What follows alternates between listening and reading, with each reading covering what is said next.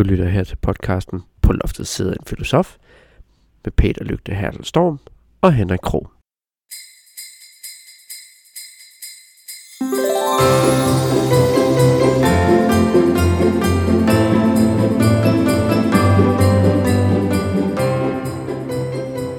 Rigtig glædelig jul, Peter. Glædelig jul, Henrik. Så blev det lige godt den 22. december.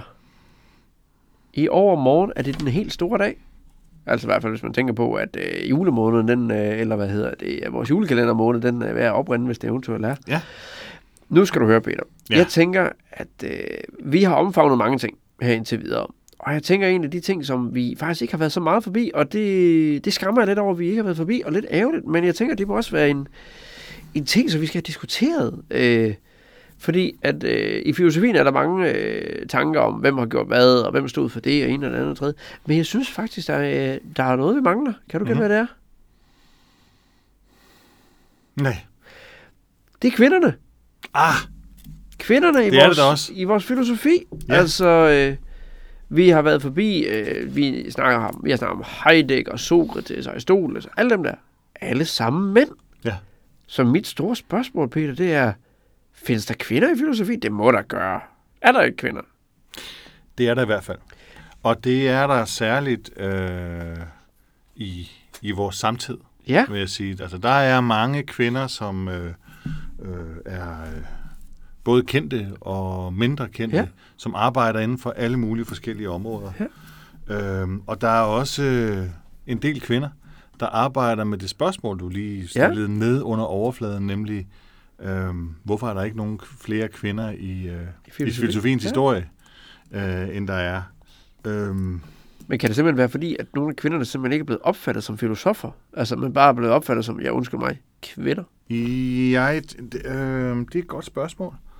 Jeg tænker i hvert fald, at øh, der har været nogle sociale, samfundsmæssige ja. forhold, der har gjort sig gældende. Det er ærgerligt. Ja, det er det. Det er mega ærgerligt. Ja. Øh, også at, øh, altså for eksempel så har det været øh, øh, en mandeting at, øh, at gå i skole først og fremmest. Ikke? Ja.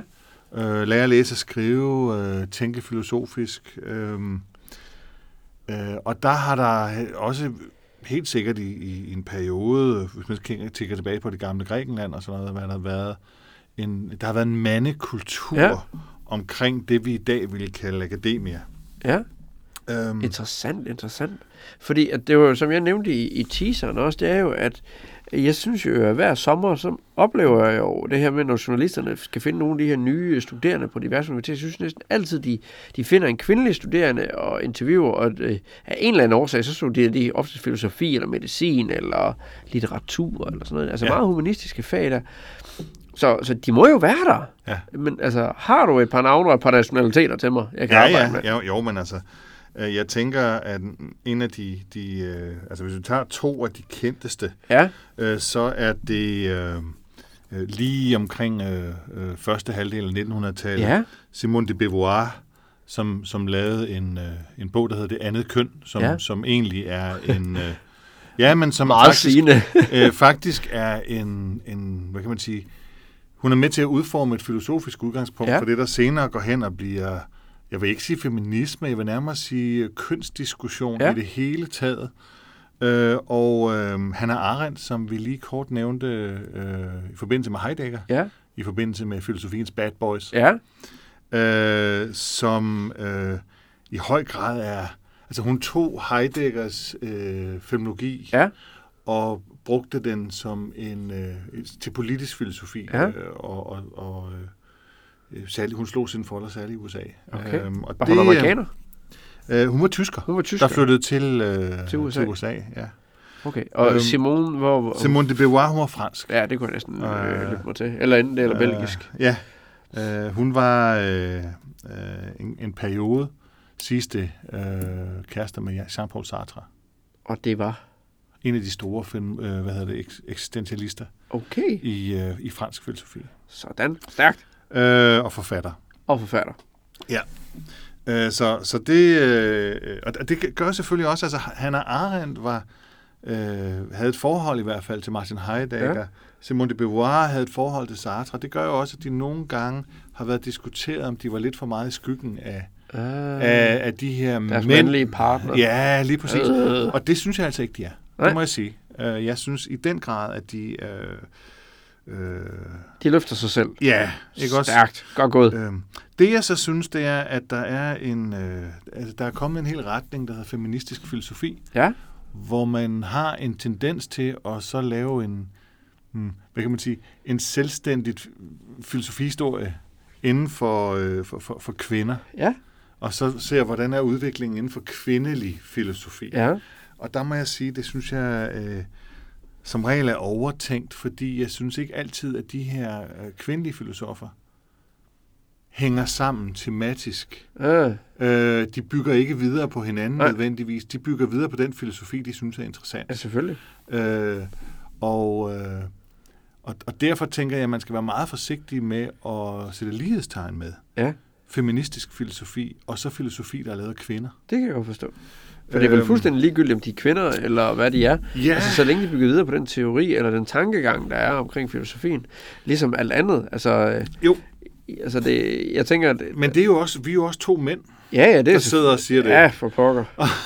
og der skal man jo være opmærksom på, at hvis man nu øh, øh, øh, øh, argumenterer for, at kvinder har en anden måde Ja. at tænke filosofi på, Mhm. eller har en anden, øh, et andet værdisæt Ja. at bruge, øh, så kunne man måske give mening til, at øh, øh, der er nogle græske kvindelige øh, filosofer, men ellers så plejer man at trække de øh, kvindelige filosofer tilbage til Hildegard af Bingen, Ja, øh, som er en middelalder, øh, kvindelig middelalderfilosof. som er fra...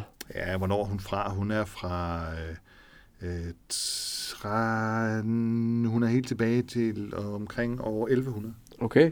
Har vi nationalitet på hende, eller er det sådan lidt i det uklare? Ja. Men det er jo... Øh, hun er fra... Øh, Det lyder sådan lidt tysk. ja, lige bare- præcis. Bortset fra, at der jo ikke var noget, der hed Tyskland på det tidspunkt. Åh, okay. øh, så, Prøv så! hun, var, hun var fra en by, jeg kan lige se det her, i Bermersheim hed det. Sej. Og hun døde i Rupertsberg. Så det er i hvert fald det nuværende Tyskland, kan man sige. Okay, Ikke? okay. Øhm, Rheinland-Pfalz Mm. dernede. Ikke? Alright. Øhm. Jeg tænker, øhm, hvis, man, hvis man tænker, at kvinder tænker anderledes, Mm. øh, så øh, øh, vil man kunne give mening i at sige, jamen så er der også en selvstændig tradition Ja. derfra og så op til, øh, til, til de kvindelige Yes. filosofer i dag. Øh, men lidt provokerende, så synes jeg, at øh, den tankegang er, kan godt ses som værende lidt nedsættende Ja, for, øh, over for kvinder, fordi jeg synes, at, at øh, kvinders filosofi skal læses i sin egen ret, Ja. og ikke fordi det nødvendigvis er skrevet af kvinder. Nej. Og når det så er sagt, så er det da... Det ville have været ønskværdigt, om der var flere kvinder, som var blevet overleveret, Ja. end der er i den, hvad kan man sige, almindelige Mm.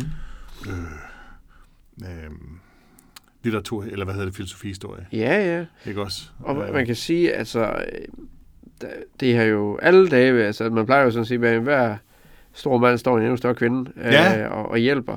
Og øh, hvis vi sådan skal, skal tage det altså i virksomhedsfilosofi, øh, hvis vi husker på, øh, ja, Danmarks vel nok største øh, forretningsmand, øh, altså Mærsk McKinsey, da han levede, øh, han tog jo aldrig en stor beslutning, uden han havde ventet med sin kone først. Nej. Og det lagde han ikke skjul på.